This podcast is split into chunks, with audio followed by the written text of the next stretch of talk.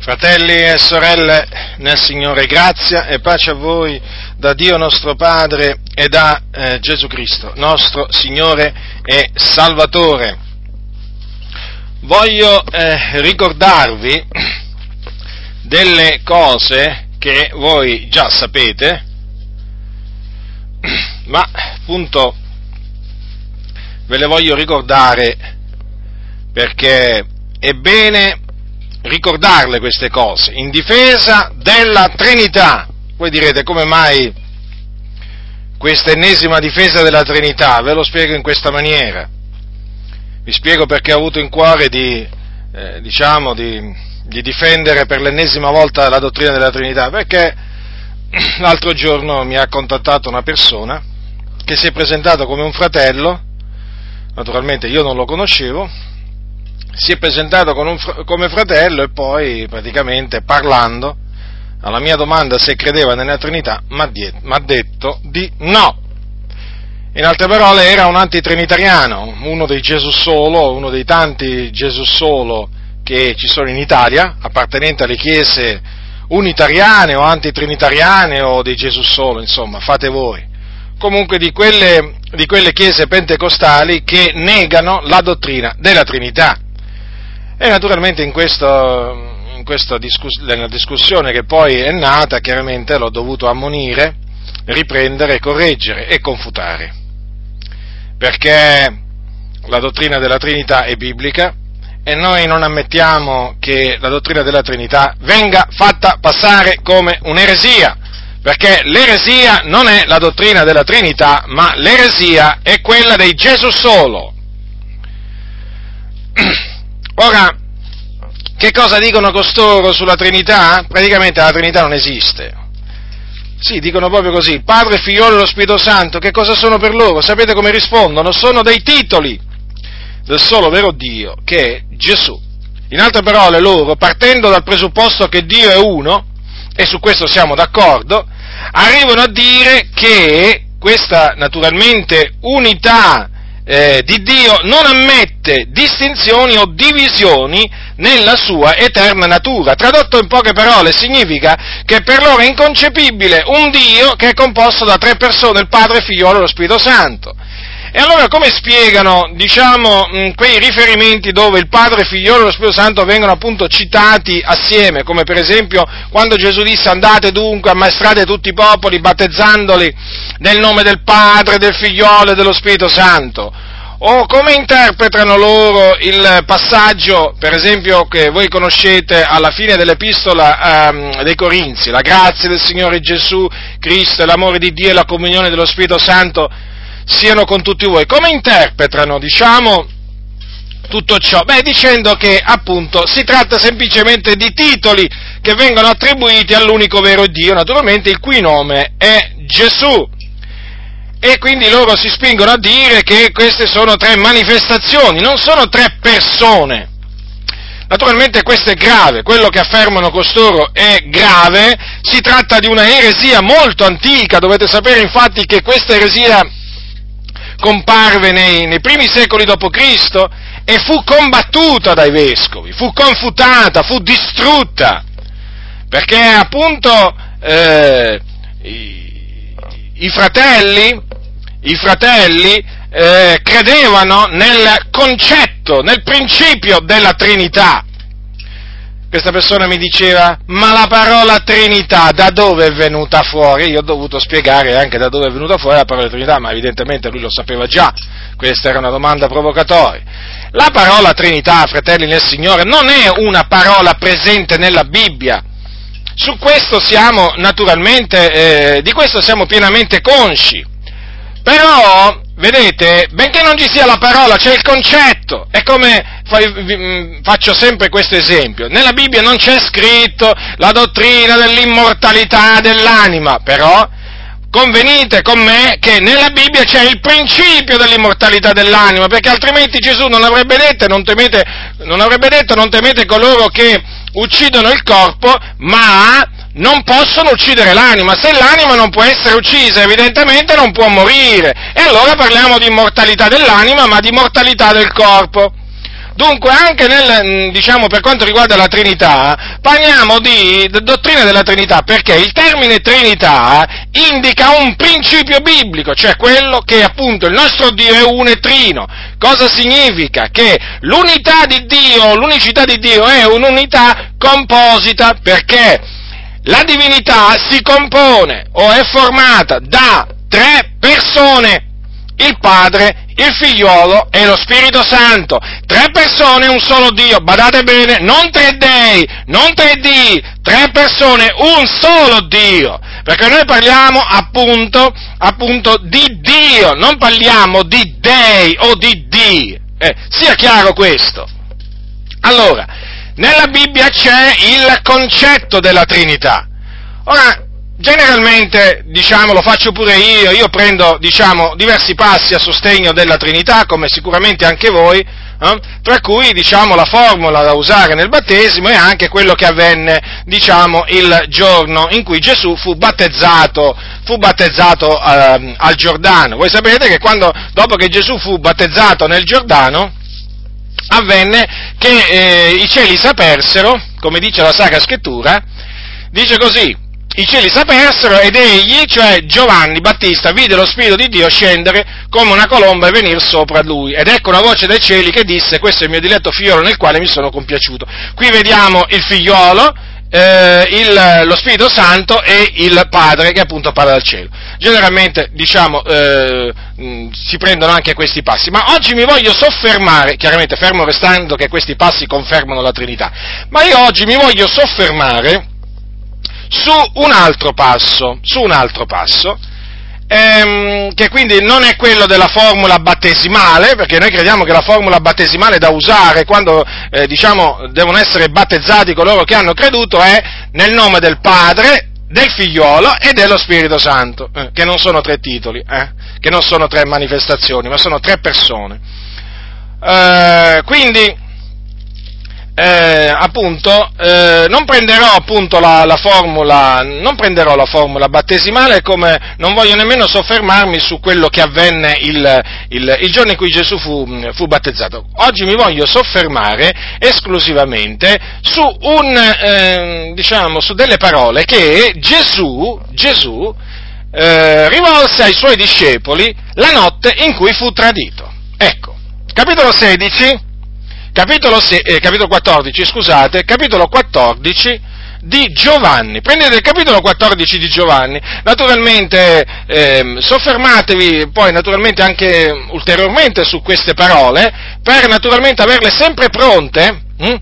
Eh, per turare la bocca a questi cianciatori, a questi ribelli, veramente, che veramente stancano, stancano, irritano, provocano con tutte queste loro ciance contro appunto la Trinità. Allora, queste sono parole di Gesù, parole che Gesù rivolse ai suoi discepoli la notte in cui fu tradito, quindi prima di morire, e quindi anche prima di essere arrestato. Ascoltate, capitolo 14 dal versetto 16, dice Gesù, o meglio, dal versetto 15, se voi mi amate, osserverete i miei comandamenti, e io pregherò il Padre ed egli vi darà un altro consolatore, perché stia con voi in perpetuo lo spirito della verità che il mondo non può ricevere perché non lo vede e non lo conosce. Ora, qua Gesù, ben consapevole che stava per tornare al Padre, cioè a colui che lo aveva mandato in questo mondo, per compiere appunto la propiziazione dei nostri peccati, Gesù, ben sapendo tutto ciò, preannunziò ai suoi discepoli la venuta dello Spirito Santo. E che cosa disse ai suoi discepoli? Io pregherò il Padre. Ora qui vedete, fratelli, c'è un, un'espressione indicativa che mostra, che mostra che Gesù non era il Padre, perché se lo ha pregato, evidentemente Gesù non poteva essere la stessa persona a cui pregava. Comprendete? Quando noi preghiamo il Dio e diciamo Padre nostro che sei nei cieli, evidentemente non è che ci stiamo rivolgendo a noi stessi, no? Mm? Ci stiamo rivolgendo a qualcun altro Qui bisogna parlare in questi termini molto semplici, veramente, per, per dover veramente spiegare dei concetti molto semplici, per turare la bocca a questi eretici, perché questi sì che proclamano delle eresie. A proposito appunto del significato di eresia. Allora, eh, qui allora Gesù disse, io pregherò il Padre. Quindi c'è una preghiera che Gesù disse avrebbe rivolto al Padre. E dice anche questo. Ed egli, chi egli? Il Padre, vi darà un altro consolatore. Ora, in risposta alla preghiera del figliuolo, che cosa sarebbe avvenuto? Che il Padre avrebbe dato, avrebbe mandato un altro consolatore alla Chiesa, ai discepoli affinché rimanesse con, es- con, con loro in perpetuo, cioè per sempre. E questo altro consolatore, chi era? Lo Spirito della verità o lo Spirito Santo. Vedete, fratelli, qui il concetto della Trinità è espresso da Gesù stesso in maniera sublime, in maniera inconfutabile, incontrovertibile. Queste sono parole, come naturalmente anche le altre che prendiamo per sostenere la dottrina della Trinità, inconfutabili, perché qui abbiamo la preghiera del figliuolo rivolto, rivolta ad un'altra persona, eh? A chi? Al Padre. E vediamo anche che il Padre promette di mandare un altro consolatore, quindi un'altra persona divina, appunto lo Spirito della verità. Ecco che abbiamo quindi il Padre che viene supplicato, il figliuolo che supplica il Padre e lo Spirito Santo, cioè l'altro consolatore che il Padre diciamo poi, ma, mh, avrebbe mandato e che poi ha mandato il giorno della Pentecoste. I tre sono ben visibili, ma tre persone, non tre titoli, non tre manifestazioni, perché vedete, se fossero tre titoli, tre manifestazioni, come dicono questi bugiardi, fratelli nel Signore, ma queste parole di Gesù, ma sarebbero assurde, sarebbero assurde, perché Gesù chi pregava? Una, una, manifest- una, una diciamo, un titolo? Eh? E il Padre chi mandava? Un titolo? Che senso ha parlare in questa maniera? Quindi vedete c'è una distinzione netta tra il figliuolo, il padre e lo Spirito Santo. I tre sono uno, cioè sono un solo Dio, ma sono distinti, ma perfettamente uniti.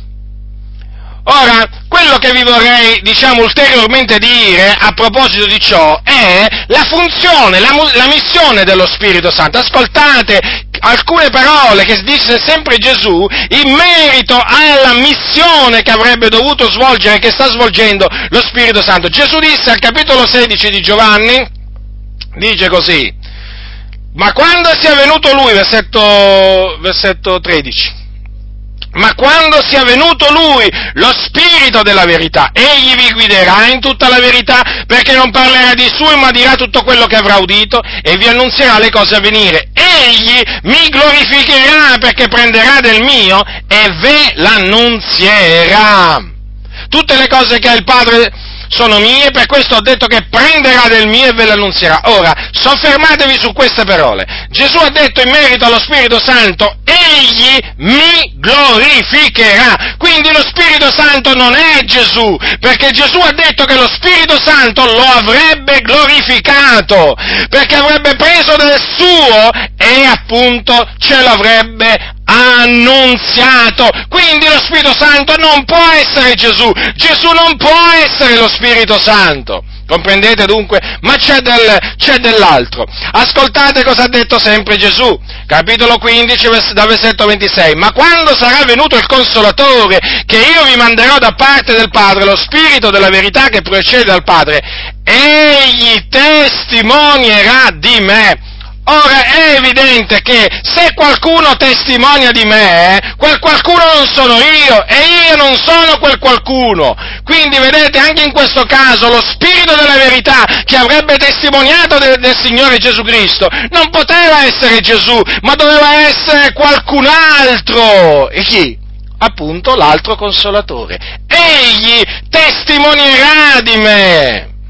E non solo, Gesù disse anche, il consolatore, lo Spirito Santo che il Padre manderà nel mio nome, egli vi insegnerà ogni cosa e vi rammenterà tutto quello che vi ho detto. Vedete qui? Lo Spirito Santo avrebbe ricordato ai discepoli di Gesù le cose che aveva detto Gesù. E quindi non poteva essere Gesù e non può essere Gesù. E quindi lo Spirito Santo non è un titolo che indica Gesù. No, lo Spirito Santo è una persona divina distinta da Gesù. La dottrina della Trinità, fratelli nel Signore, è importante conoscerla perché è fondamentale, è fondamentale, è una di quelle dottrine fondamentali da credere, da predicare e da difendere, perché nel momento in cui la, la, diciamo, la, la dottrina della Trinità viene, viene, scalfita, viene, diciamo, annullata, fratelli, viene messo sotto sopra tutta la fede, tutto, tu, tutta la parola viene messa sotto sopra. E poi si comincia a far dire alla parola del Signore, appunto, eh, delle assurdità si cominciano a far dire alla parola del Signore, come vedremo fra poco, appunto, in merito a questi, diciamo, antitrinitariani, cosa fanno dire in merito, in merito, in merito a Gesù, alla Bibbia, eh? badate bene. Dunque, la dottrina della Trinità, fratelli, è una dottrina che ogni cristiano, ogni cristiano deve conoscere, deve conoscere e deve essere pronto a difenderla in ogni momento, in ogni momento. Non è ammessa nessuna ignoranza, fratelli nel Signore, non è ammessa nessuna ignoranza. Perché? Perché appunto la scrittura a tale riguardo è chiara, è chiara, molto chiara. La divinità è composta dal Padre, dal Figliolo e dallo Spirito Santo. Il Padre è Dio, il Figliolo è Dio, lo Spirito Santo è Dio. I tre sono un Dio. Comprendete? Ora, ci sono molti credenti che ehm, sono pigri, cosa che non dovrebbe essere, perché la pigrizia non deve fare parte, la pigrizia spirituale non deve far parte della vita del credente. E quindi cosa fanno? Non si preoccupano eh, di studiare le scritture, di investigarle, eh, per approfondire la loro conoscenza o comunque per aumentare la loro conoscenza. E poi naturalmente questo si vede, no? questa loro pigrizia ha delle nefaste conseguenze perché poi non sanno nemmeno cos'è la Trinità non sanno cos'è la Trinità, fratelli nel Signore. Qui stiamo parlando di, di, di membri di chiese pentecostali trinitariane, badate bene, badate bene, che poi naturalmente quando incontrano questi cianciatori, eh, chiaramente poi li mettono in grande difficoltà perché questi sanno naturalmente come eh, usare, eh, come contorcere il significato delle scritture e se non conosci bene le sacre scritture chiaramente rischi veramente di rimanere ammutolito davanti alle ciance, alle ciance di costoro, quando invece sono loro che devono rimanere ammutoliti perché è a loro che bisogna turare la bocca, perché veramente dicono cose insensate, false, eresie. Allora, fratelli del Signore. Vedete, basta solo queste, diciamo, bastano solo queste parole di Gesù, eh, per demolire tutto quel castello che hanno costruito questi unitariani o antitrinitariani. Eh? Basta veramente, so, bastano solo queste parole. Eh? E quindi io vi invito, fratelli del Signore, eh, quando, appunto, quando, appunto, incontrate qualcuno di questi, eh, a turargli la bocca a turargli la bocca, perché questi con le loro ciance stancano il Signore, oltre che noi, o meglio, prima stancano il Signore e poi stancano noi, perché dicono tante di quelle menzogne contro la verità che non si può non indignarsi, e noi siamo di quelli che si indignano. Certamente lo avete già capito, ma comunque ve lo ricordo, noi siamo di quelli che si indignano, eh, dinanzi alle menzogne che vengono propagate. Non siamo di quelli che fanno finta di niente. Guai noi se facessimo finta di niente davanti alle menzogne. Ma come? Questi che difendono le menzogne hanno tanta di quella baldanza, hanno tanto di quel coraggio, di quella sfacciataggine, hanno tanto di quella faccia tosta per diffondere le loro assurdità, ma quanto più noi, che veramente conosciamo la verità, dobbiamo veramente levarci in favore della verità e turare la bocca a costoro affinché veramente rientrino in loro stessi, nella speranza che rientrino in loro stessi e riconoscano la verità. Eh, certo, gli antitrinitariani non è che sono sorti ieri, vi stavo dicendo, sono veramente eh, questi che oggi vengono chiamati Gesù solo, eh, venivano chiamati in un'altra maniera nei primi secoli d.C., cioè non c'è niente di nuovo sotto il sole, però appunto perché non c'è niente di nuovo sotto il sole, dobbiamo essere prevenuti, dobbiamo essere preparati, dobbiamo veramente sapere che esistono costoro. Non è che questi sono appunto, sono individui che non esistono più, eh? come i testimoni di Geo. Oggi si chiamano testimoni di Geo, eh? negano la divinità di Cristo, ma non è che sono i primi che negano la divinità di Gesù. Mm? Voi sapete che i testimoni di Geo negano la divinità di Gesù?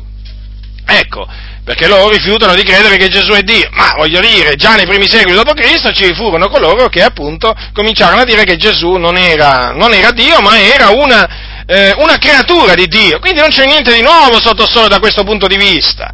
Quelle che sembrano nuove eresie sono vecchie eresie. Hm? Purtroppo il fatto qual è anche? Che quello che noi predichiamo, quello che noi predichiamo, che veramente sono cose scritte oramai da secoli, purtroppo queste cose qui a, a, alle orecchie di alcuni sono diventate come delle cose nuove, no? Noi siamo, siamo diventati eh, agli occhi di tante chiese come quelli che sono portatori di novità. Ma quali novità? Non abbiamo novità da portare noi! Tutte cose vecchie! Sapete, nel mondo c'è quel detto che dice tutto vecchio. Hm? Beh, noi possiamo dire la stessa cosa, qui è tutto vecchio, fratelli del Signore, ma veramente ma ci guardiamo bene da cominciare a introdurre fantasie, fantasticherie, cose nuove? No, no, assolutamente, non siamo amatori di novità, noi, no, no, no, noi veramente come leggiamo così, così crediamo e così predichiamo. A questo non piace ad alcuni perché alcuni sono in cerca di, di chissà quali significati reconditi dietro appunto la Sacra Scrittura, no, noi non siamo in cerca di queste cose, no, no, no, no. noi trasmettiamo quello quello che Dio ha già rivelato. A chi già l'ha rivelato? Agli apostoli. E sono tutte cose già rivelate, sono state rivelate per mezzo dello Spirito Santo. Noi non è che dobbiamo cercare la rivelazione della rivelazione, no, noi dobbiamo, dobbiamo, trasmettere ciò che è stato rivelato da Dio per mezzo dello Spirito ai santi apostoli. E quindi per trasmettere quello che appunto hanno ricevuto gli apostoli, che cosa dobbiamo fare? Prendere le epistole o prendere gli insegnamenti di Gesù, in questo caso naturalmente comunque si parla sempre di qualche, di qualche cosa che il figliuolo ci ha rivelato da parte, da parte, del, da parte del Padre, o comunque che ci ha trasmesso da parte del Padre, prendere quello che sta scritto e trasmetterlo così com'è, commentandolo, spiegandolo certamente, non facendogli dire cose contrarie al senso letterale, ma questo bisogna fare, fratelli, questo bisogna fare, non cominciare a, ad allegorizzare, a fantasticare sulla parola del Signore, atteniamoci esclusivamente a quello che sta scritto, ce ne troveremo, ce ne troveremo sempre bene, non andiamo al di là di quello che è scritto come fanno, come fanno taluni, appunto, tra cui questi antitrinitariani, questi proprio hanno proprio deragliato, questi proprio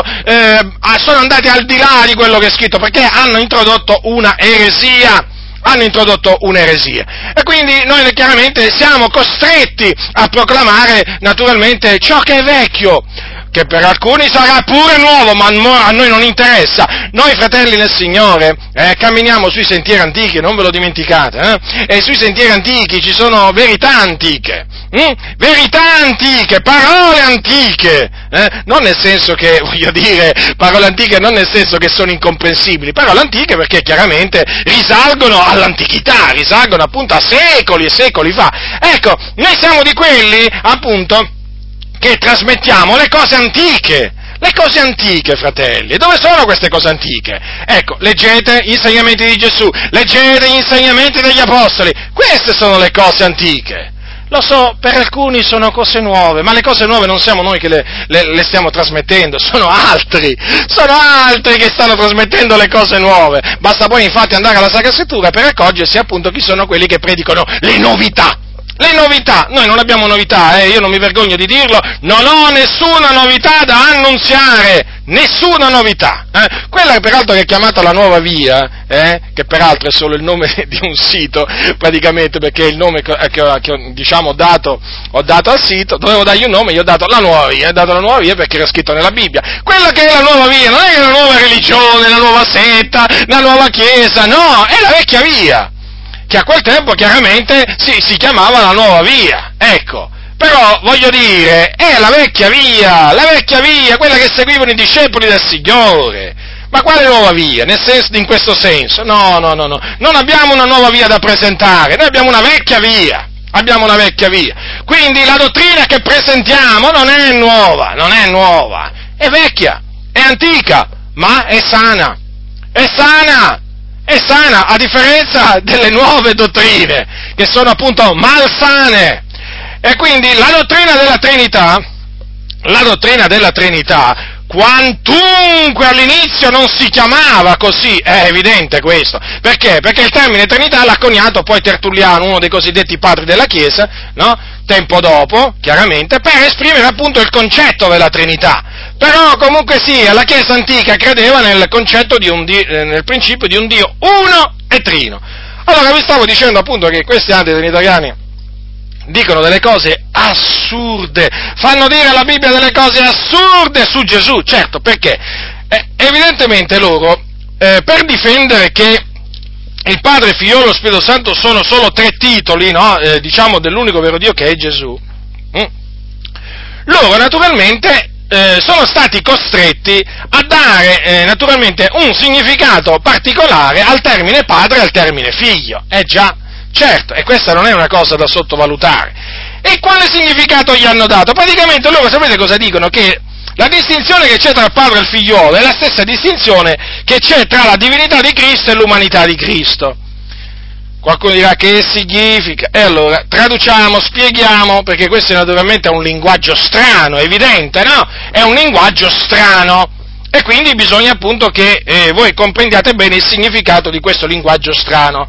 Eh? Per loro praticamente dire che Gesù è sia il padre che il figliolo è lo stesso che dire che Gesù è sia Dio che uomo. Quindi il figliolo, sapete che cos'è? È la carne o l'umanità di Gesù. Ecco, quindi il termine figlio, secondo loro, si riferisce sempre all'incarnazione, all'umanità nella quale ehm, Dio dimorò e rivelò se stesso. Quindi praticamente il corpo, il figliolo, è il corpo di Gesù. Sì, perché appunto l'umanità. Quindi il termine padre si riferisce alla divinità di Cristo, mentre il termine figlio alla sua umanità. Mm. Quindi, quando leggete il Padre, no? È come se Gesù si stesse riferendo a lui come vero Dio, mentre quando parla del figlio è come se Gesù parlasse di sé come vero uomo, o comunque anche quando questo lo fanno gli apostoli, no? Vi rendete conto, vi rendete conto, fratelli nel Signore, che cosa sono arrivati a dire costoro? Non solo. Questo naturalmente ha eh, delle conseguenze nefaste perché voi sapete che un po' di lievito fa lievitare tutta la pasta e un abisso chiama un altro abisso. Questo, questa loro arbitraria distinzione, o spiegazione o interpretazione, chiamatela come volete, che cosa, diciamo, porta a negare? Porta a negare che il figlio di Dio è eterno. Sì, loro dicono che il figlio di Dio non è eterno come il padre. Perché? È evidente. Perché per loro il figlio è il corpo di Gesù, l'umanità di Gesù, che noi sappiamo ha avuto un inizio. E ha avuto un inizio nel seno di Maria, ha avuto un principio. Allora capite bene voi, eh, l'eresia come chiama, l'eresia chiama un'altra eresia. Ecco dunque che loro negano la, eh, diciamo, eterna preesistenza del figliolo di Dio. Io queste cose, fratelli, ve le dico affinché voi riflettiate ancora una volta su una cosa che vi ho detto tante volte. Un abisso chiama un altro abisso, un errore dottrinale ne produce almeno sempre un altro. Almeno, eh? un altro, ma guardate che ne, produ- ne produce tanti altri. Ecco perché l'errore dottrinale o la falsità o la menzogna è chiamata lievito e basta un po' di lievito per far lievitare tutta la pasta, non è che ci vogliono due chili di, di lievito per far lievitare tutta la pasta, basta un po' di lievito. Allora, voi capite bene che, diciamo, dopo aver sentito dire queste cose sul significato del padre e del figliolo, è chiaro qualcuno dirà, vabbè, ma se le cose stanno così non c'è nemmeno bisogno che, non c'è nemmeno bisogno veramente che prosegui, diciamo, a spiegarci, a, eh, non c'è bisogno che prosegui a confutarli perché si confutano da sé, come si suol dire. No, ma io voglio confutarli lo stesso, eh perché veramente verrebbe da dire, verrebbe da dire, ma questi si confutano da loro stessi, no? Tanto assurde sono le cose che dicono. Ma voglio comunque brevemente confutarli a questi bugiardi. Ora, andiamo al Giordano, andiamo al Giordano, perché loro chiaramente hanno fatto diventare Gesù il Padre. Questo è il punto. Il punto qua, fratelli, è questo. Per loro dire Gesù e dire il Padre è la stessa cosa. Comprendete? Eh, o dire il figliolo, è la stessa cosa. Perché per loro Gesù è sia il figliolo che il padre, ma naturalmente badato bene a come interpretano questi termini. Per loro praticamente la distinzione che c'è tra il padre e il figlio non è una distinzione tra persone, ma tra nature, cioè tra la, la natura divina, vedi termine padre, e la natura umana, vedi il termine figlio, fratelli del Signore. Qui veramente siamo di fronte a delle cose assurde, antibibliche. Allora, andiamo al Giordano. Dopo che Gesù fu battezzato, ve l'ho letto prima, che cosa avvenne dopo che Gesù salì fuori dell'acqua?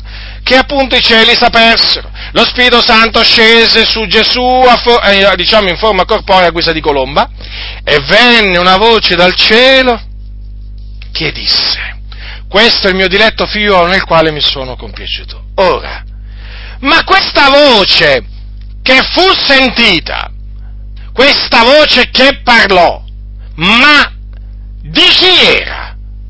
Ma di chi era? Di Gesù forse? No, era del Padre. Ma allora il Padre non era Gesù. Ma allora il Padre non è la divinità di Gesù. Allora il Padre è un'altra persona, certo, è un'altra persona. E ci vuole tanto a capirlo? Ma ci vuole tanto a capirlo? Certo, ci vuole veramente il Signore per far capire queste cose, perché sapete, noi chiaramente dobbiamo sempre considerare questo, che costoro sono stati accecati dal diavolo, che questi sono stati ingannati dal diavolo e il diavolo sa come sedurre e ingannare le persone.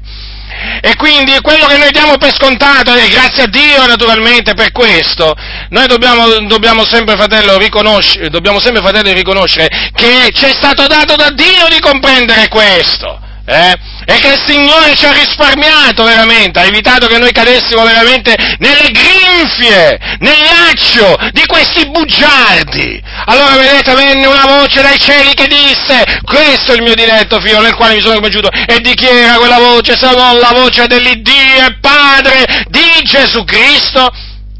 E certo era la sua. E quindi vedete che Gesù non era il Padre, il Padre non era Gesù, ma erano due persone distinte, non due titoli diversi, ma due persone distinte. Una era in terra ed era il figliolo di Dio, Gesù Cristo è il suo nome, e l'altra era in cielo, il Padre. Infatti Gesù diceva, il Padre mio che è nei cieli. Perché diceva così? Perché non era lui il padre, ma il padre suo era nei cieli. Certo, dimorava anche nel figliolo. Però perché Gesù parlava sempre in questi termini? Eh? Per distinguersi dal padre. Qualcuno dirà, ma Gesù disse che il padre siamo uno, sì, ma non vuole dire siamo la stessa persona, ma siamo lo stesso Dio, siamo un solo Dio. Ma certamente non poteva dire che erano la stessa persona. Comprendete?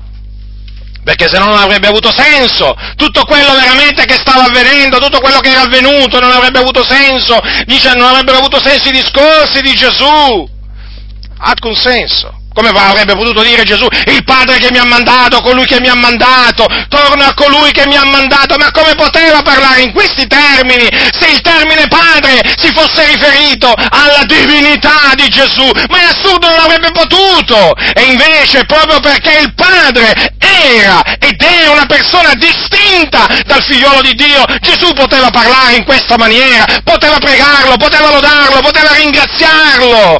Comprendete? Le cose sono semplici. Chi ha orecchi da udire oda, quindi.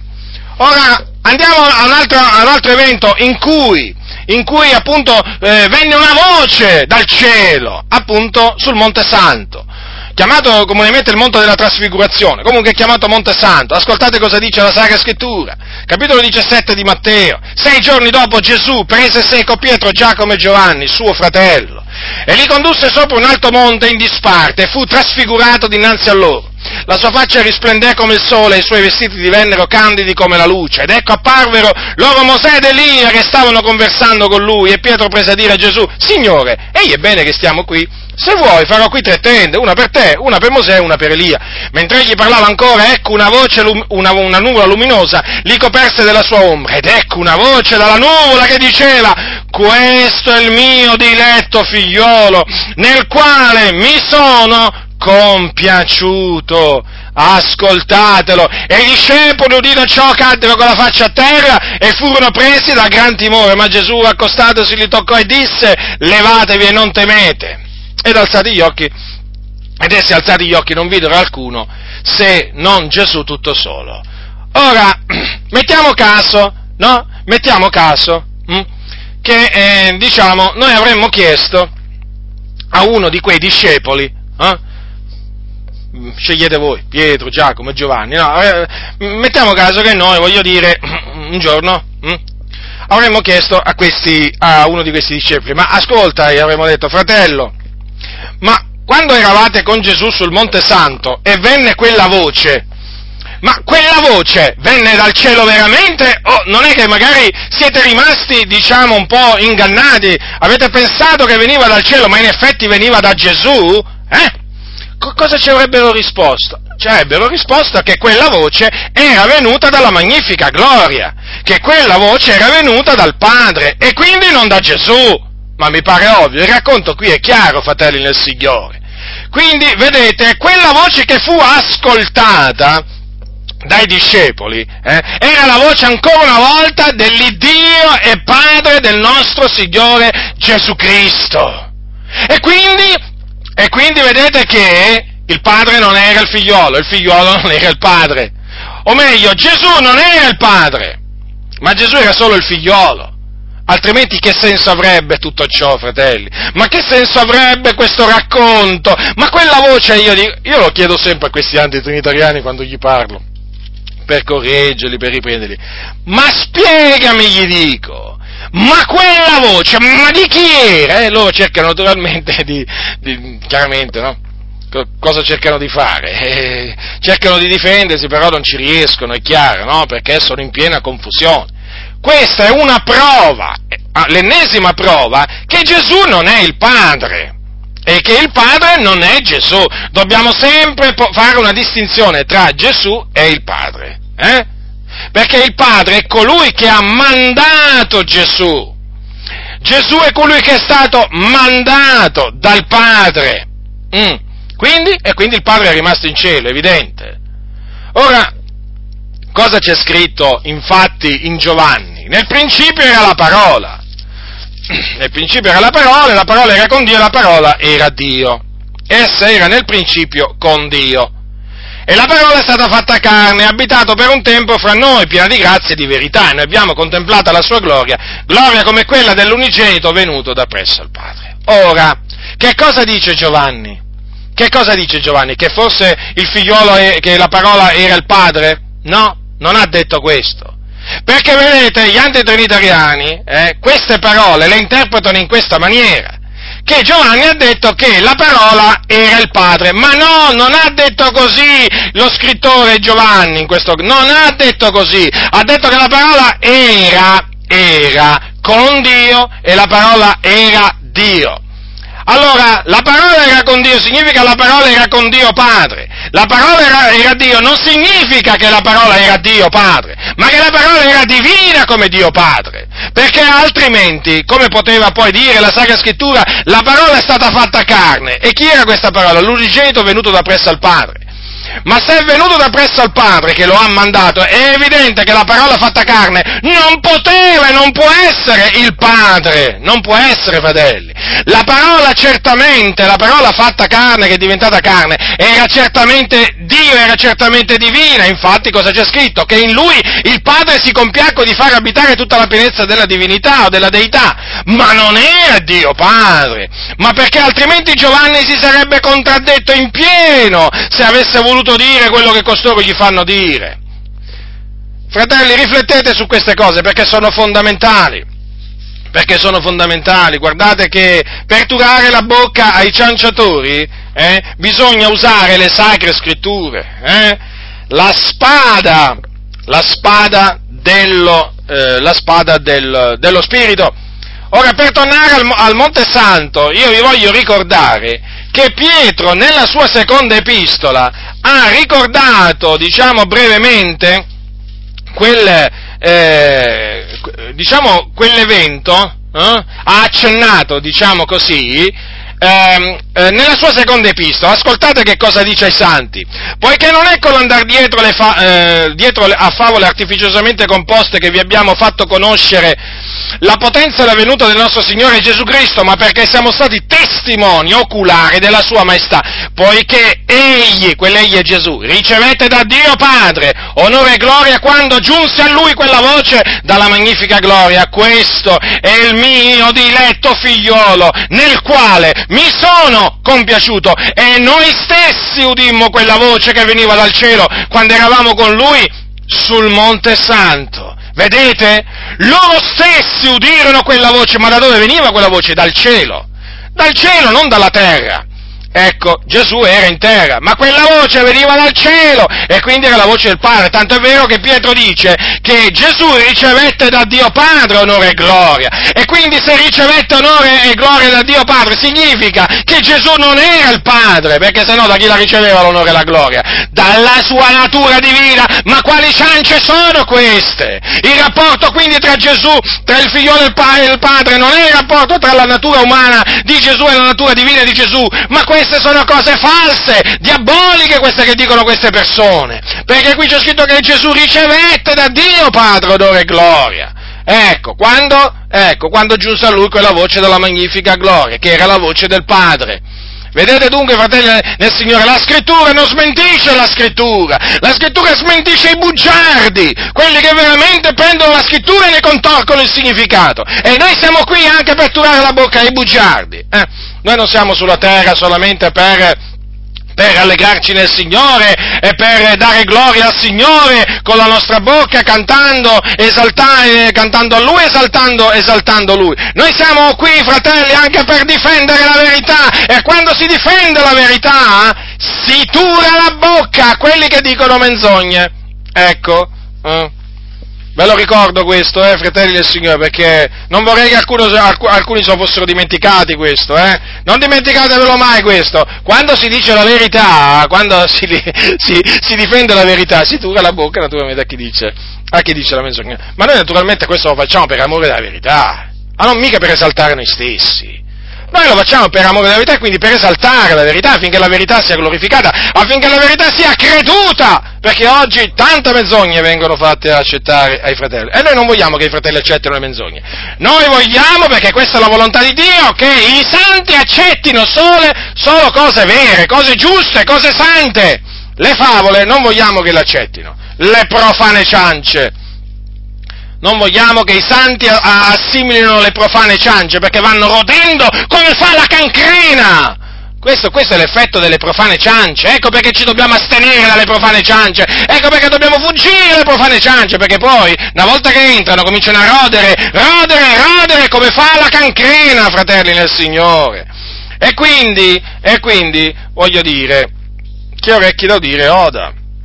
Allora, ma a conferma appunto eh, di ciò, naturalmente per, ehm, per, per, confermare la distinzione che c'è tra Gesù e il Padre, per confermare che Gesù è una persona e il Padre è un'altra persona, ma si possono prendere veramente tanti di quei passi, ma tanti di quei passi, però mi voglio limitare, mi voglio limitare a prendere solo alcuni, alcuni altri pochi passi.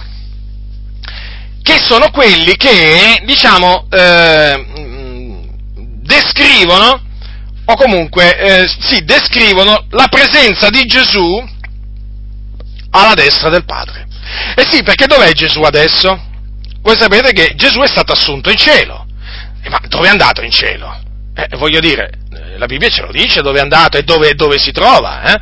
Gesù è stato assunto in cielo alla destra della maestà, quindi alla destra di Dio, così dice la Sacra Scrittura. Eh? È risuscitato ed è alla destra di Dio. Quindi, se Gesù è alla destra di Dio, allora se io sono alla destra di una persona, eh, evidentemente alla mia sinistra c'è questa persona, che non sono io, ma è un'altra persona. Allora, se Gesù è alla destra di Dio, vuol dire che Dio Padre, perché questo significa la destra di Dio, la destra di Dio Padre, vuol dire che Dio Padre non è, non è Gesù Cristo e che Gesù Cristo non è il Padre. Altrimenti che senso ha dire che è seduto alla destra di Dio? Ma poi oltretutto, ma che senso avrebbe dire che Gesù è alla destra di Dio ed intercede per i santi? Ma come? Intercede per i santi? Ma se lui e il Padre sono la stessa persona? Eh? Ma voglio dire, ma che, intercess- che, intercessore è? Uno strano intercessore praticamente. È un intercessore veramente che io non so, n- non ho mai saputo che un intercessore è un intercessore di uno. Io so che l'intercessore inter- intercede tra due, tra due, persone, no? Quindi se Gesù intercede per i santi vuol dire che si frappone tra noi e qualcun altro. E chi è questo qualcun altro? La sua natura divina! Ma quale? Ma cosa vanno cenciando costoro? No! È il Padre, Dio Padre! Una persona. Dio Padre, appunto. Quindi Gesù fa da mediatore tra Dio Padre e noi. Eh? Gesù non fa da mediatore tra lui e noi, comprendete fratelli? Perché non si può fare così, non si può ragionare così, perché questo allora significa far dire alla Bibbia quello che si vuole, fratelli. E allora, se, se noi dovessimo ragionare come ragionano questi, dovremmo dire che Gesù fa il mediatore tra lui e noi. Eh, non ha senso, non ha senso. Lui fa, fa il mediatore tra il Padre e noi. Allora, perché uno non è il mediatore di uno solo, ma è il mediatore appunto di due parti. Oh.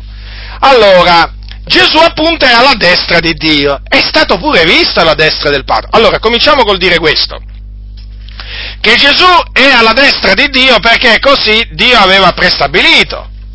Aveva prestabilito così, appunto, e, e naturalmente lo aveva anche preannunciato tramite il salmista Davide, che per lo Spirito Santo, sì perché Davide parlò per lo Spirito Santo, disse, l'Eterno ha detto al mio Signore, siede alla mia destra finché abbia fatto dei tuoi nemici lo sgabello dei tuoi piedi. Alcune versioni della Bibbia hanno il Signore ha detto al mio Signore, eh? perché la, il, il, termine eterno con cui traduce eh, um, Luzzi eh, il termine eh, Yahweh, eh, molti lo hanno, lo hanno diciamo, reso ehm, Signore, come per esempio le versioni inglesi, no?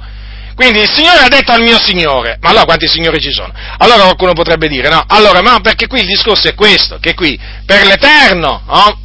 Allora si intende il Padre, per il mio Signore si intende il figliuolo di Dio. Allora, l'Eterno ha detto al mio Signore, diciamo parafrasando, si potrebbe dire il padre ha detto al figliolo, però qui naturalmente siccome che Davide sta, parla, sta parlando Davide, Paolo, eh, Davide scusate, chiama Gesù Cristo, lo chiama mio Signore, vedete? Mm. Però noi sappiamo che è il padre che ha parlato a figlio. Allora, quindi il, il Signore, eh, Yahweh, eh, colui che è, ha detto al mio Signore, dice Davide, e chi è il Signore di Davide? Gesù Cristo. Siede alla mia destra affinché abbia fatto dei tuoi nemici lo sgabello dei tuoi piedi. E questo si è adempiuto. Dopo che Gesù morì e risuscitò, si fece vedere dai suoi, apparve ai suoi discepoli, lo sapete, per alcune settimane. Dopodiché fu assunto in cielo alla destra di Dio e si è posto a sedere. Si è posto a sedere. Infatti, vedete, siedi alla mia destra. Gesù non è in piedi, è seduto alla destra del Padre e là intercede per i santi. Certo, Gesù fu visto anche in piedi, eh? alla destra del Padre, questo da Stefano poco prima di, poco prima di morire. Sapete che Stefano ebbe una visione, eh?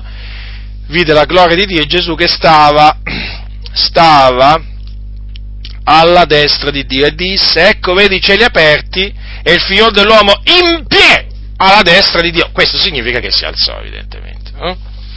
Allora, Dunque, questo, diciamo, eh, questa cosa, no? Era stata preannun- pre- eh, prestabilita e preannunziata da Dio e si è adempiuta. Quindi adesso Gesù è alla destra del Padre. Allora, domanda, domanda, non vi pare abbastanza chiaro che se è alla destra del Padre non può essere il Padre? A me pare veramente di una chiarezza abbagliante, vorrei dire, proprio una chiarezza limpida, limpida come il cristallo. Che cosa c'è qua da... c'è qualcosa da allegorizzare? No, non c'è niente da allegorizzare. Ci sarebbe nemmeno niente da spiegare, perché è così chiaro. Quindi vedete, fratelli, come alla fine cade tutto il discorso degli antitrinitariani secondo cui Gesù è anche Dio Padre, cade. Davanti alla Sacra Scrittura qualsiasi eh, menzogna cade, cade perché non può, non può reggere, non può reggere. Guardate, eh, la, menzogna, la, menzogna, non può reggere dinanzi, dinanzi alla, parola, alla parola di Dio, perché appunto è la parola di Dio, non è la parola di un uomo, è la parola di Dio. La parola di Dio, fratelli, è come un martello che spezza il sasso. Mm? Allora, non è il sasso che spezza il martello, ma il martello che spezza il sasso. Quindi, la parola di Dio è più forte del sasso. Mi pare evidente questo. Allora, la parola di Dio è più forte della menzogna, dunque. Eh, se la spacca, se la distrugge, è più forte. Certo, la menzogna quindi non può prevalere contro la parola di Dio, non prevarrà giammai. La menzogna perde, sarà sempre perdente nei confronti della parola di Dio. Certo, potrà pure passare per verità per un certo tempo agli occhi di taluni, ma alla fine, alla fine poi sempre menzogna rimane. Non è che la menzogna a furia di ripeterla diventa verità, eh, fratelli del Signore. Se io dico eh, due miliardi di volte che gli asini volano, guardate che gli asini non è che si mettono a volare, eh, gli asini continuano a non volare. Comprendete quello che vi voglio dire? Cioè, quindi la menzogna uno la può pure ripetere, voglio dire, giorno e notte, giorno e notte, giorno e notte, sempre menzogna rimane, sempre menzogna rimane, ecco perché la menzogna va abbandonata, va abbandonata, perché poi alla fine a che serve? A che serve diffondere la menzogna? Cioè, serve semmai diffondere la verità, ma la menzogna a che serve diffonderla? Per rendere schiavi gli altri de, de, di una menzogna? Per, co, per, creare confusione? La menzogna non serve, fratelli del Signore, alla causa dell'Evangelo. La menzogna serve veramente a, a, fare del male, non a fare del bene. La verità invece serve a fare del bene, anche se poi c'è tutto un discorso qui da dire che poi anche la menzogna alla fine Dio la converte, Dio la converte in bene, nel senso che il male che la menzogna fa, poi Dio lo converte in bene. Lo abbiamo visto tante volte, no? Quando sorgevano facevano le, le, le, le eresie nelle chiese, nelle, nella Chiesa antica, eh, gli apostoli cosa facevano? Confutavano le eresie. Ecco perché abbiamo, diciamo, diverse parti delle epistole dove appunto gli apostoli diciamo, eh, rispondevano, replicavano a quelli che dicevano delle, delle menzogne e naturalmente poi eh, noi naturalmente ne traiamo, ne traiamo, beneficio. Però voglio dire, a colui che dice una menzogna, cioè voglio dire, è, ehm, è dannosa la, la, menzogna sia per chi la dice, hm, sia per chi la dice che anche poi per chi la riceve. Ecco perché, appunto, dicevo, la menzogna poi alla luce della parola di Dio non regge, non regge, fratelli nel Signore. Poi la menzogna tu la puoi presentare da mille, da mille lati, sempre menzogna rimane. Voi guardate per esempio gli antitrinitariani, ma se voi veramente sapeste tutti i ragionamenti che fanno, no? Per spiegare questa loro eresia, ma ne fanno così tanti, ma ne fanno così tanti, eppure sono tutti quanti falsi tutti quanti falsi, perché sono fatti a difesa di una menzogna. Qualsiasi ragionamento poi che viene fatto a difesa di una menzogna, anche quello è un ragionamento menzognero. E quindi, vedete poi, no? La, per difendere la menzogna ci vogliono altre menzogne. E quindi, naturalmente, si diffondono menzogne poi. E invece, se uno proclama la verità, proclama ciò che è giusto, e appunto, per, per confermare la verità, userà la verità. Quindi la menzogna non regge dinanzi, eh, dinanzi alla parola del Signore. Eh? Le tenebre, fratelli, non reggono, non reggono davanti, davanti alla luce, si diradano, dire, si diradano, fratelli del Signore. E così, vedete, questa menzogna degli unitariani, alla fine, alla fine, vedete, si manifesta per quello che è menzogna. Certo, è necessario naturalmente smascherarla, eh? perché la menzogna va smascherata. Però una volta smascherata, poi chiaramente il sabio di cuore dice, vedi, vedi, ancora una volta bisogna riscontrare che la menzogna è menzogna e la verità è verità. Non vanno d'accordo? Non vanno d'accordo, eh, ve lo ricordo, la menzogna e la verità non vanno d'accordo perché le tenebre non vanno d'accordo con la luce. No, no, non c'è proprio accordo, c'è proprio sì, c'è un, una repulsione c'è una, una repulsione tra la, luce, tra, la e la, ehm, tra la luce e le tenebre. Quindi, vedete, il caso degli antitrinitariani, no? il caso appunto di costoro che dicono tutte queste menzogne per difendere, diciamo, il loro, diciamo, unitarianesimo, eh? è, un, è, un, esempio che è mm, piuttosto eloquente che ci mostra veramente come eh, potranno pure anche sentirsi convinti di quello che dicono, però sono come i testimoni di Geova, no? che sembra che sono convinti no? quando parlano no? e annunziano le loro falsità, però alla fine sempre falsità le possono dire con tutta la convinzione che vogliono, cioè alla fine sempre menzogne sono, non è che più gridano e più c'è possibilità, voglio dire, che, che la menzogna diventi verità, no, no, la menzogna tu la puoi gridare veramente a squarciagola, sempre menzogna, sempre menzogna rimane, invece la verità, la verità tu la puoi anche solo sussurrare, avrà sempre un effetto benefico, mentre la menzogna o la sussurri o la gridi, sempre menzogna rimane e sempre danno, e sempre danno provoca quindi vedete, questo esempio degli antitrinitariani chiaramente mostra la loro grande ignoranza, mostra anche un'altra cosa, certo che non conoscono le scritture è assodato, perché uno che conosce le scritture non può parlare in questa maniera, ma mostra anche come il diavolo è astuto. Ecco, vedete, la Bibbia vi ricordo che dice che il serpente antico sedusse Eva con la sua astuzia. Fratelli nel Signore, voi dovete sempre considerare questo, che è eh, diciamo, il, il procedere del nemico il procedere del nemico è sempre lo stesso. Mm? È sempre lo stesso. Far credere appunto una menzogna, mm? spacciandola naturalmente per verità. D'altronde l'avversario è bugiardo e padre della menzogna eh? e ha tutto l'interesse a diffondere menzogne, a farla accettare anche, anche ai credenti. Dunque, vedete, il punto qual è? Che la sua astuzia non è da sottovalutare, Certo, non dobbiamo nemmeno sopravvalutarla, però attenzione a non sottovalutarla, perché vi ricordo che fu tramite l'astuzia che il serpente sedusse Eva. E naturalmente una volta che voi sapete che Eva, essendo stata sedotta, cadde in trasgressione, avete visto, no? Poi ciò che ne è derivato, diciamo, eh, da, questo caduto, eh, diciamo, da questo essere caduto vittima della seduzione nemica, avete visto il danno che, diciamo, eh, è venuto fuori nel mondo? Certo, perché poi Eva chiaramente ha dato di quel frutto proibito ad Adamo, Adamo ne ha mangiato e il peccato è entrato, è entrato nel mondo. Allora, considerate un po' voi, hm, con la sua astuzia, che cosa è riuscito a fare. Certo, qualcuno dirà, ma era tutto previsto, tutto prestabilito, sì, ma questo nulla toglie al fatto che il serpente è presentato, il, il diavolo è presentato come un essere astuto, un essere malvagio, astuto, che cerca di sedurre. Quindi, nessuno diciamo, vi seduca con vani ragionamenti. Perché chiaramente esistono dei vani ragionamenti che il nemico mette in bocca a taluni al fine di sedurre, al fine di sedurre i credenti e farli cadere, eh, diciamo, nell'errore. E, e, guardate che il nemico si usa naturalmente pure di questi antitrinitariani, si usa di questi antitrinitariani per fare cadere nell'eresia i credenti.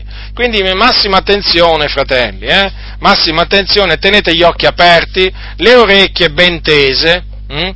Perché eh, questi antitrinitariani si aggirano, eh? si aggirano su Facebook, si aggirano diciamo, eh, ne, diciamo nei, nei, in altri social, social, network di internet, si aggirano anche per le comunità, eh? si spacciano per evangelici, si spacciano per evangelici, salutano con la pace, sono anche, diciamo, talvolta anche condividono con noi determinate, diciamo, cose, in particolare sulla santificazione, però sono acerrimi nemici della Trinità. Quando appunto noi cominciamo a parlare della Trinità, si scatenano costoro, si manifestano in maniera, guardate, brutale, mm, producono sempre un grande turbamento nel cuore, de, nell'animo del giusto costoro. Eh? Non c'è stata una volta che veramente ho parlato con un, anti, con un antitrinitariano eh? che mi sono sentito bene, cioè, voglio dire questo, che mi sono, diciamo, sentito, mm, come dire, eh, tranquillo eh, no, ho avuto sempre un turbamento. Chiaramente mh, ho provato gioia nel confutarlo perché nel confutarlo ho proclamato la verità, però eh, sopraggiunge un turbamento a livello spirituale perché costoro sono nell'errore, costoro sono nell'errore presentano veramente un Gesù diverso, questi sì che presentano un Gesù diverso da quello che presenta la parola di Dio. Eh, basta che vi dico che loro dicono che Gesù è sia il Padre che il figliolo che lo Spirito Santo per farvi capire che il Gesù che costoro portano è veramente un altro Gesù. Ma, infatti, ma poi come fanno a dire che Gesù è lo Spirito Santo? Abbiamo visto prima che Gesù ha detto un altro consolatore, egli testimonierà di me. Sono delle cose veramente che uno rimane, no? Eppure, vedete? Lo vedete? Quindi, questi sì che presentano, che presentano un, altro, un altro Gesù. E quindi massima attenzione, fratelli, perché questi si aggirano, si camuffano bene, e poi c'è anche un'altra cosa, che taluni di loro, diciamo, hanno un'astuzia particolare, perché quando, eh, alcuni, eh, non tutti, perché alcuni, quando gli si fa la domanda, alcuni di questi, ma mh, mm, voi credete nella Trinità? Mm. Eh, diciamo che ti rispondono in una, maniera, in una maniera particolare, cioè praticamente loro non ti dicono noi crediamo nella Trinità, ti dicono sì, noi crediamo nel Padre, nel Figlio e nello Spirito Santo. Beh, chiaramente pure noi ci crediamo, no? Loro vorrebbero dire noi ci crediamo, però capite cosa vogliono dire noi crediamo al Padre, al Figlio e allo Spirito Santo? Quando lo dicono gli antitrinitariani o i Gesù solo, vogliono dire noi crediamo, noi crediamo che Gesù è sia il Padre che il Figlio che lo Spirito Santo, esiste solo Gesù praticamente. Avete capito? Quindi bisogna stare attenti bisogna stare attenti perché eh, chiaramente sono molto astuti, sanno, gli è stato detto come devono risponderci, hm, per potersi camuffare, per poter diciamo, entrare in mezzo a noi e allora loro chiaramente se ne escono con queste frasi, però approfondendo il discorso, approfondendo il discorso, allora poi si manifestano, si manifestano apertamente. Badate bene che poi questa, diciamo, loro eresia ha avuto delle nefaste conseguenze anche sulla via della salvezza, perché loro per, per gli antitrinitariani praticamente non è che si viene salvati solamente ravvedendosi e credendo nel Signore Gesù Cristo, nella maniera più assoluta. Loro dicono che non solo bisogna farsi battezzare in acqua, naturalmente non nel nome del Padre, del Figlio e dello Spirito Santo, perché loro battezzano solo nel nome di Gesù e questo naturalmente eh, chiaramente è coerente con la loro eresia, no? è evidente perché loro dicono che Gesù è sia il Padre che il Figlio e lo Spirito Santo, vedete un po', quindi anche la formula, la formula battesimale è stata danneggiata da questa loro, da questa loro eresia. Ma poi, naturalmente, non solo, non è sufficiente nemmeno il battesimo in acqua, il battesimo, che per loro peraltro fa rigenerare o rimette i peccati, questa è una menzogna, perché non è tramite il battesimo in acqua che si riceve la remissione dei peccati, perché la remissione dei peccati si riceve soltanto mediante la fede nel Signore Gesù Cristo. Dico, non solo questo è necessario per essere salvati, ma è necessario pure essere battezzati con lo Spirito Santo con l'evidenza di parlare in lingue. Ora, noi crediamo nel battesimo con lo Spirito Santo con l'evidenza di parlare in lingue, però non lo riteniamo, perché la Bibbia non lo ritiene, parte, eh, diciamo, indispensabile indispensabile per ottenere la salvezza, nella maniera più assoluta. Il battesimo con lo Spirito Santo è un rivestimento di potenza dall'alto, mediante il quale appunto il credente viene rivestito di potenza, viene riempito di Spirito Santo e comincia a parlare in altre lingue. Questo sì però non salva il credente, perché il credente è già salvato, è già salvato. Qualcuno dirà come mai tutto ciò? È una conseguenza praticamente diretta della loro eresia, appunto che Gesù è sia il Padre che il Figlio che lo Spirito Santo. Perché? Perché per loro lo Spirito Santo è Gesù. Vedete la confusione? Guardate la confusione che cosa genera. La confusione genera confusione. Allora, loro dicono ma Gesù è lo Spirito Santo, lo Spirito Santo è Gesù. Allora che cosa, che cosa, che cosa dicono? Se quando uno viene battezzato con lo Spirito Santo, eh, riceve lo Spirito Santo, eh, allora vuol dire che quando uno viene battezzato con lo Spirito Santo riceve Gesù. E quindi, prima di essere stato battezzato con lo Spirito Santo, non può avere Gesù. Comprendete?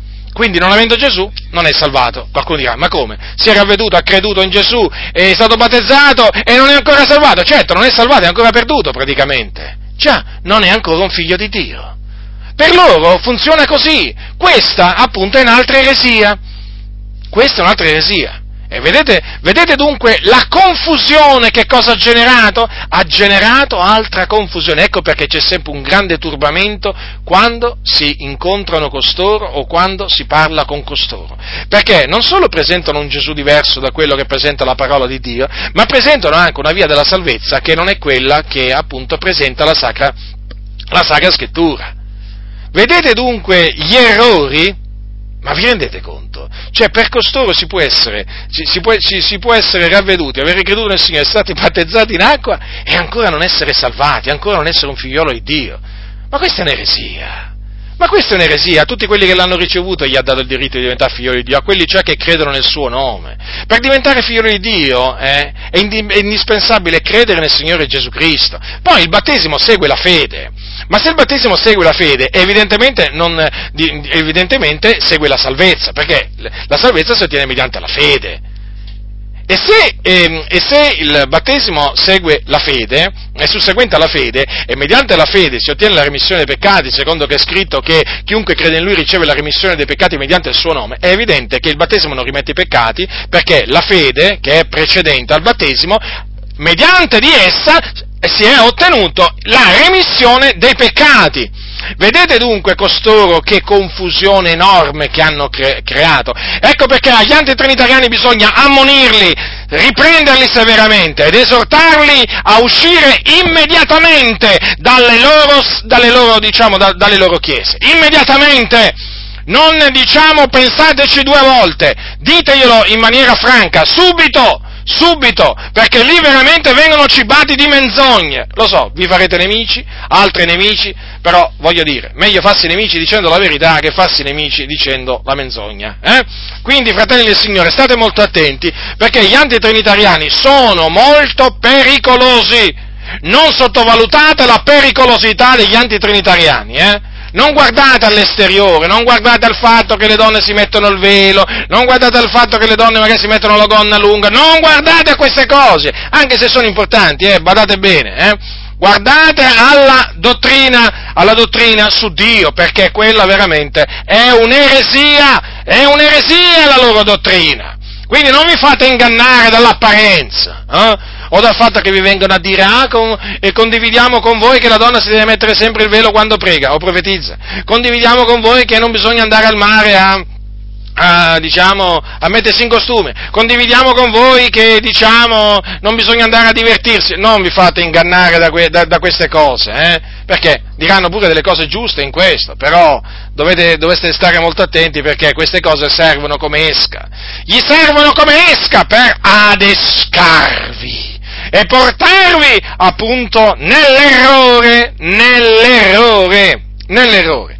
Quindi, fratelli del Signore, vi ho, diciamo, confutato brevemente, diciamo, per l'ennesima volta questa, questa, questa, eresia unitariana, perché veramente ho sentito veramente in cuore da parte di Dio di dover veramente rinnovare, rinnovare questa, questa esortazione a eh, rinnovarvi questa esortazione a guardarvi dagli unitariani, perché questi, questi qua si aggirano veramente, si aggirano, si aggirano come dei leoni, eh, come dei leoni ruggenti, cercando chi possono, chi possono divorare, che questi vanno a cercare quelle anime che magari o sono appena convertite in mezzo a noi o che conoscono poche le scritture, eh, e naturalmente con, con, i loro ragionamenti cercano subito di, cercano subito di acchiapparli e portarli veramente dalla, dalla loro parte a credere veramente cose, cose assurde. Quindi, eh, massima attenzione, fratelli, come disse Gesù, vegliate e pregate. Mm? Prima vegliate, eh, disse Gesù, avete notato? Prima mette il vegliare e poi il pregare. Sono due cose che vanno, che vanno assieme. E investigate le scritture, fratelli, investigate le scritture perché sono naturalmente fonte di luce, perché? Perché chiaramente essendo le scritture una lampada, una lampada splendente in luogo oscuro, è evidente che sono fonte di luce e quindi eh, se noi, possiamo, se noi vediamo la luce veramente perché Dio è luce e mediante la sua parola, fratelli, rischiare il nostro cammino mediante la sua parola santa rischiare il nostro cammino, mentre invece ci sono quelli che vorrebbero tramutare la luce in tenebre, farci piombare nelle tenebre, e tra questi ci sono gli antitrinitariani. State attenti, guardatevi dal loro lievito! La grazia del Signore nostro Gesù Cristo sia con tutti coloro che lo amano con purità incorrotta. Amen.